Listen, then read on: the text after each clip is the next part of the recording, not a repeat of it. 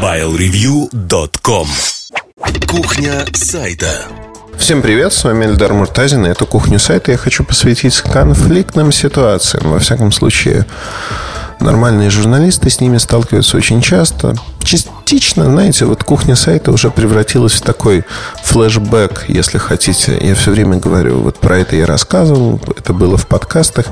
На эту тему точно мной никогда не затрагивалось. Конфликты, знаете, э, такие интересные, а, потому что, не знаю, буду называть я имя или нет, но расскажу про одного человека, с которым у меня произошла совершенно замечательная история. А, когда вы работаете на рынке, занимаетесь а, теми или иными вещами, всегда есть люди, которым от вас чего-то надо. Ну, то есть надо, чтобы вы рассказали, как правило, про их продукт. Я, ну, вот в моей истории, если говорить про Mobile Review, было несколько моментов, когда мы рассказывали про какой-то продукт. До этого момента изобретатель или там, условно говоря, производитель этого продукта э, ходил по рынку, никто, значит, не хотел обратить на него внимание, а потом неожиданно про него стали писать все с нашей подачи. И происходил, ну, такой снежный ком, что называется. Вот написали про него издание, дальше к нему обращались другие компании, производители говорили, давайте посмотрим на то, что вы сделали. Может быть, мы это будем применять в том или ином э, виде. Ну, там первая история, которая у нас была, это человек из Новосибирска, он сделал некую а, клавиатуру механическую, которая нашла свое отображение, в частности, в Sony Ericsson M600 была такая модель смартфона на Symbian UX, где клавиши качельки, если хотите, были. То есть вот э, с нашей подачи у человека что-то сложилось. Я не знаю, как сложилась там судьба его, продолжает он заниматься изобретательством или нет. Я знаю просто, что он общался с компанией. Честно говоря, я даже не знаю, там с его подачи создали эту клавиатуру, лицензировали ее, купили у него патент или что-то подобное сделали. Но вот факт остается фактом, что э, с нашей подачи, даже имени не помню, с нашей подачи вот начало это движение происходить некое. Что уже очень неплохо, на мой взгляд. Конечно, те, кто создает а, какие-то вещи, очень хочет, чтобы про них писали. Ну, безусловно, это совершенно нормальное желание, если у вас есть а, какая-то идея, какой-то продукт, вы хотите, чтобы он продавался, для этого нужно некое publicity. Есть множество изданий, куда пытаются пролезть сегодня люди, но а, при этом такие ресурсы, как Kickstarter, Indiegogo, они не только краудфандинговые платформы, когда реальные люди отдельные финансируют ваши разработки. Во многом это пиар-платформа, потому что а, когда вы приходите на Kickstarter, например, Indiegogo хуже в этом аспекте. Многие технические ресурсы, кто пишет вот про новинки, про прочие вещи, они отслеживают то, что там появляется, и пишут про это ну, практически в полуавтоматическом режиме. И вы, попадая, например, на, на TechCrunch или на Engadget, на Verge, э, вы получаете очень неплохой publicity, который выливается тут же в некие заказы, в деньги, которые люди, если верят вам, приносят. И дальше э, происходит то, что вы трансформируете это э, в свой бизнес. Это реальные вполне деньги, которые иначе пришлось бы потратить на рекламу, доказывать, что ты не верблюд и прочие-прочие вещи. То есть, э, почему люди хотят попасть на странички прессы, понятно. Мы не являемся, то есть если говорить про Mobile Review, да и любое другое российское издание, мы не являемся там центральным изданием для кого-то и для чего-то. Да, у каждого издания есть своя аудитория, и, а, скажем так, а, эта аудитория там тоже может покупать, может интересоваться. Но если говорить про российские реалии, для большинства россиян Kickstarter, Indiegogo или что-то подобное, это такой закрытый мир – закрытый мир в аспекте э, того, что люди не готовы инвестировать в продукт, который еще не существует. Люди не готовы рисковать. Люди хотят э, потратить свои деньги, которых не так много, как правило, на то, что реально существует, знаете, вот заплатить и получить это на выходе. Получить на выходе, сказать, ребята, я хочу э, увидеть этот продукт там через неделю в своей почте или там через две недели, в зависимости от того, как его доставляют. Но это отдельная история, отдельная история, которая совершенно э, уникальна, наверное. И, на мой взгляд, не касается того, что происходит в России. Но, тем не менее. Сегодня появилось огромное количество российских стартапов. Когда я говорю огромное количество, их действительно много. Это десятки уже стартапов. Есть откровенно мошеннические, есть глупые, есть неинтересные. И вот один из стартапов был организован моим знакомым, который решил сделать, э, ну, знаете, некие браслеты. Браслеты, которые, ну, мания браслетов, тема на подъеме.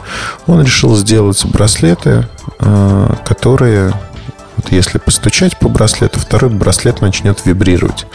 То есть браслет для двоих. Ну, еще шагомер там, наверное, будет, еще что-то. Они купили а, заказали, точнее, производство некого мультика. Мультик был сделан очень хорошо, с хорошим английским, красивый, прикольный. Но сама идея этих браслетов, она абсолютно идиотская. Ну, то есть это браслеты, которые ну, более чем бесполезны. Вот. И э, он, скажем так, хороший знакомый, да, по дружбе обратился, рассказал про эти браслеты и говорит, давайте вы про них напишите. Нам очень нужна там, условно говоря, реклама поблизости. Я совершенно честно сказал, ну вот как бы идея такая, что я в нее не очень верю. Ну, посмотрим, интересно, что у вас получится. Но ничего не обещал писать, что называется. По понятным причинам. Я человек мягкий, никогда не говорю там, это идея там полностью провальна. Ну, зачем обижать изобретателей? Пусть изобретатели пробуют, возможно, у них получится, несмотря там на мое неверие и прочие вещи. Тем не менее, идея идиотская и идея совершенно неприменимая в реальной жизни. Да, я, ну, я не вижу, да. Возможно, вы посчитаете совершенно иначе. То есть два браслета, которые стоят там долларов 100 как минимум, а то и больше, и которые просто вибрируют, когда вы находитесь в некой в сети. Подключенные к вашему смартфону и сажающие батарейку. То есть зачем, не очень понятно. А почему не написать смс или прочие вещи. Но, тем не менее, да, в нашем мире происходит много глупых вещей, которые я не понимаю. Это одна из них, наверное. Вот. А, ну, как бы встретились, человек рассказал, расстались. Ну, и не стал я ничего писать про это, потому что не счел нужно. Мое право. Вот. Ну и проходит, наверное, полгода, а то и больше. Я совершенно, ну, как бы не отслеживаю жизнь других людей, за исключением, наверное, своих самых-самых близких. И то я делаю это не в интернете. Ну и абсолютно как бы выключенный из жизни. А выключенный из жизни, потому что ну, не слежу, да, вот честно признаюсь. И находясь в Америке на запуске Galaxy Tab S, мы обсуждали просто, ну, сидели с ребятами, с журналистами, обсуждали там совершенно бесполезные какие-то вещи. А вспомнился этот браслет. Ну, и написал я про этот браслет в Твиттере одно сообщение, которое выглядело примерно следующим образом. Там вспоминали там самые бесполезные изобретения, вот вспомнили там некий а российский браслет, который вот такой. Ну и все, там браслет даже не назывался, то есть не говорилось, кто это. Появился изобретатель, существо ранимое, который начал ну, там, поливать меня грязью. При этом поливал он меня грязью достаточно так от души.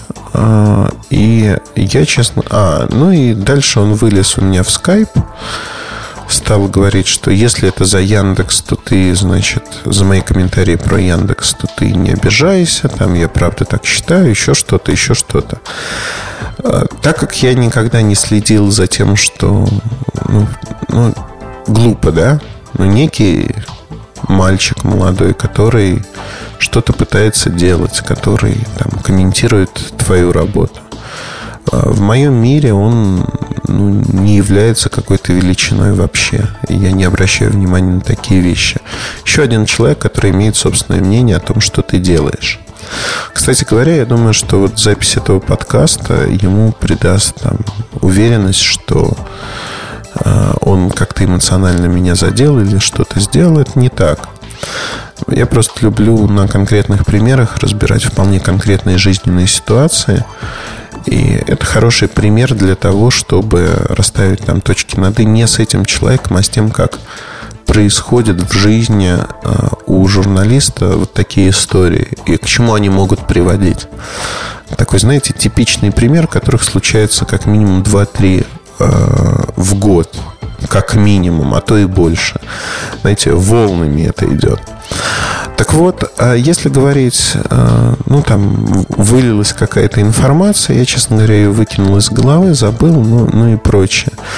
Дальше а, человек продолжил что-то периодически писать. Ну, то есть он приходит в Твиттер и пишет там со ссылкой на меня. Я отвечаю всем людям, кто пишет в Твиттере. Ну, практически всем. Если там меншинов очень много, я могу просто банально пропустить. Или там долгий перелет могу не заметить, не открутить назад. Но, как правило, я отвечаю всем. И он специально пишет, чтобы я это видел, зная, что я отвечаю всем. И дальше он говорит, а, ты эмоционально реагируешь, потому что вот ты отвечаешь мне. То есть следишь за мной, точнее. Но мне сложно не следить за человеком, который, вот, что называется, стучится к тебе в дверь. А когда ты открываешь дверь, он тебе кричит, ты меня преследуешь. Ну, вот ситуация примерно, наверное, такая. Так вот, если возвращаться к этой ситуации, я решил просто, вот когда он начал еще в Твиттере что-то писать, решил почитать, а что человек писал и почему он так нервно реагирует на все. Почитал, ну, в общем-то, человек так гаденько достаточно оскорбляет, а, причем делает это без имени, но с явной отсылкой. Там идет негатив, негатив, негатив. Вот. Решил поинтересоваться, почему с Яндексом эта история. Выяснилось, что человек пытается получить какой-то контракт на консультирование Яндекса, знакомит их там с Квантой, условно говоря, еще с кем-то. Вот. По старой работе, зная там конкретных людей. Ну, позвонил, поинтересовался, а кто ему, что, как. Ну, в общем, не суть важно. Гадости делать не стал, хотя достаточно было сказать, э, на каком это все уровне, чтобы гадость случилась. А, вопрос в другом, да, вот эта вся ситуация, которую я изложил, она совершенно типична. Типично почему? Потому что у людей есть в голове какое-то свое представление о том, что они готовы от вас получить что-то, да, вот а, они что-то ну, в кавычках изобрели, и они хотят, чтобы вы про это написали, вы участвовали в этом, вы дали им, условно говоря, какой-то publicity. Этого, как правило, не происходит, и люди, ну, как бы люди адекватные, они это понимают и э, пытаются сделать свой продукт лучше. Люди неадекватные обижаются. Ну, слово неадекватный человек здесь, наверное, в полной мере Э, характеризует этого человека, потому что в Барселоне в э, позапрошлом году я, э, ну, реально не было времени общаться. Более того, ходил по городу, там, с компанией людей, мы смотрели, я чекинился. И мы отошли от основной группы. Это было очень забавно. Я зашел в магазин спортивных принадлежностей а, купить горнолыжную куртку ребенку. И вижу, как мимо таким галопом, глядя в телефон, несется этот человек, который меня по Форскве пытался найти, поговорить о чем-то, там что-то рассказать и прочее. Рассказ был совершенно невнятным, но ну, было забавно, да, тоже. Это такое преследование уже, по сути.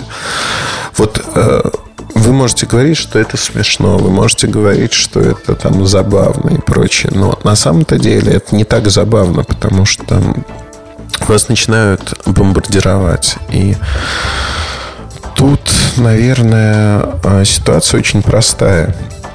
Дадите слабину, ну, то есть а, скажете, да, я напишу, чтобы просто отвязаться. Дальше вас будут бомбардировать. Ты дал слово не напишете, это как бы сойдет на нет рано или поздно. Но таких историй очень много. И таких историй случается в жизни огромное количество. В жизни, ну, Главных редакторов, наверное, их больше, чем в жизни обычных журналистов. Но кто-то ищет вход там в издание через журналиста и просит написать. Надо сортировать, надо откидывать то, что действительно неинтересно. Ну, нельзя писать, знаете, вот ты мне товарищ, я сейчас напишу тебе, помогу, а дальше посмотрим. Но нет такого. Надо писать то, что интересно.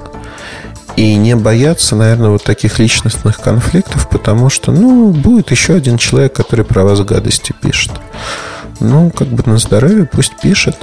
Э, жизнь все расставляет со временем по своим местам, и надо придерживаться, наверное, вот этой позиции, потому что действительно время работает на вас. Если вы делаете все правильно, Время все расставит по своим местам, покажет, кто кем был, кто чем занимался, и это самое правильное. Это самое правильное из того, что можно делать и как это можно делать. А, приведу, наверное, другой пример, обратный. А, когда есть хороший продукт, когда про него никто не пишет. Ну, потому что продукт хороший, человек приходит, он говорит, это реклама. Такое же тоже часто бывает. У нас ситуация совершенно обратная. Мы про хорошие продукты стараемся писать, потому что это интересно.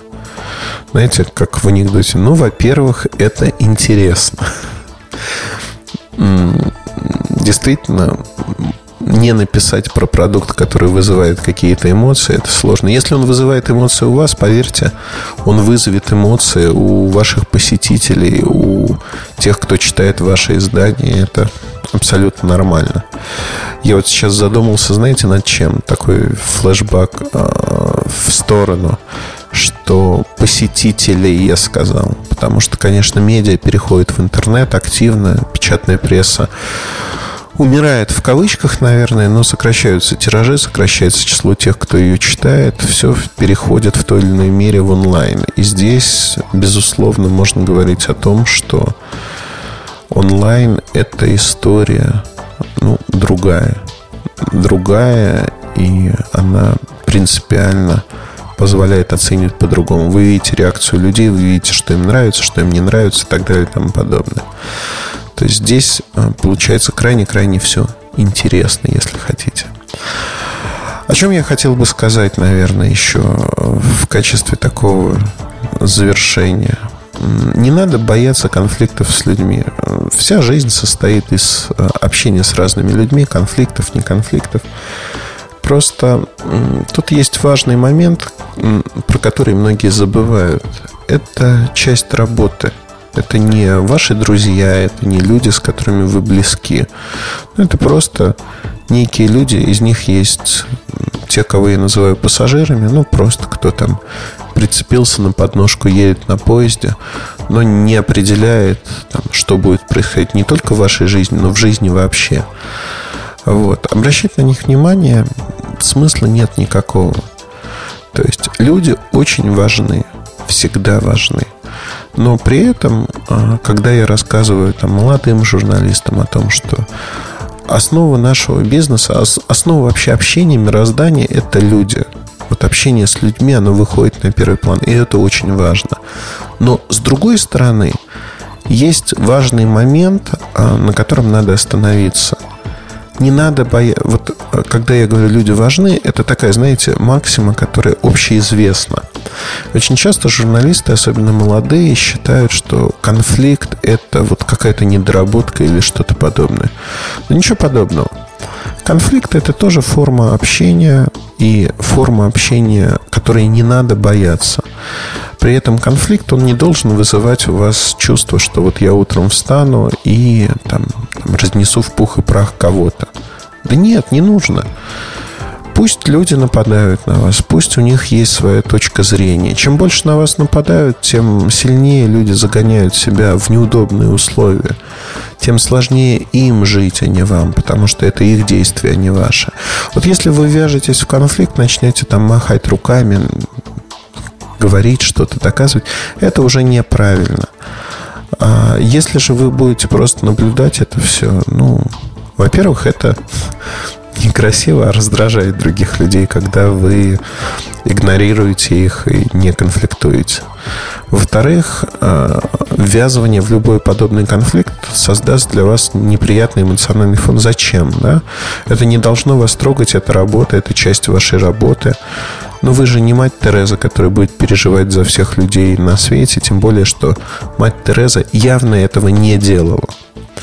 Исходя из этого, можно говорить о том, что конфликт – часть нашей работы, часть журналистики. Конфликт не должен задевать вас а, эмоционально, он не должен руководить вашими действиями. Знаете, такая холодная голова. Исходите из того, что должно сделать. Ни в коем случае не надо там устраивать охоту на ведьм.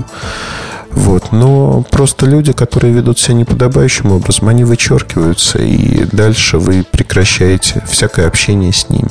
Это самый простой, самый доступный способ для того, чтобы вести дела. Это самый правильный способ для того, чтобы вести дела. Не надо тратить свое драгоценное время на тех, кто этого не заслуживает.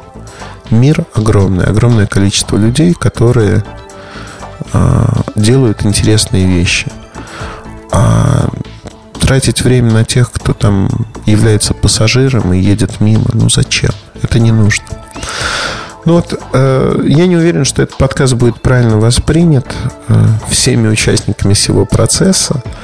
Но, тем не менее, я рассказал про типичнейшую ситуацию, которая случается. Это просто ситуация, вот, что называется, последних недель. Поэтому она пришла на голову, когда я... На голову. Пришла в голову, когда я хотел рассказать об этом. И, в общем-то, я об этом рассказал. Удачи, хорошего настроения, оставайтесь с нами. С вами был Ильдар Мутазин. Привет, пока. MobileReview.com Жизнь в движении.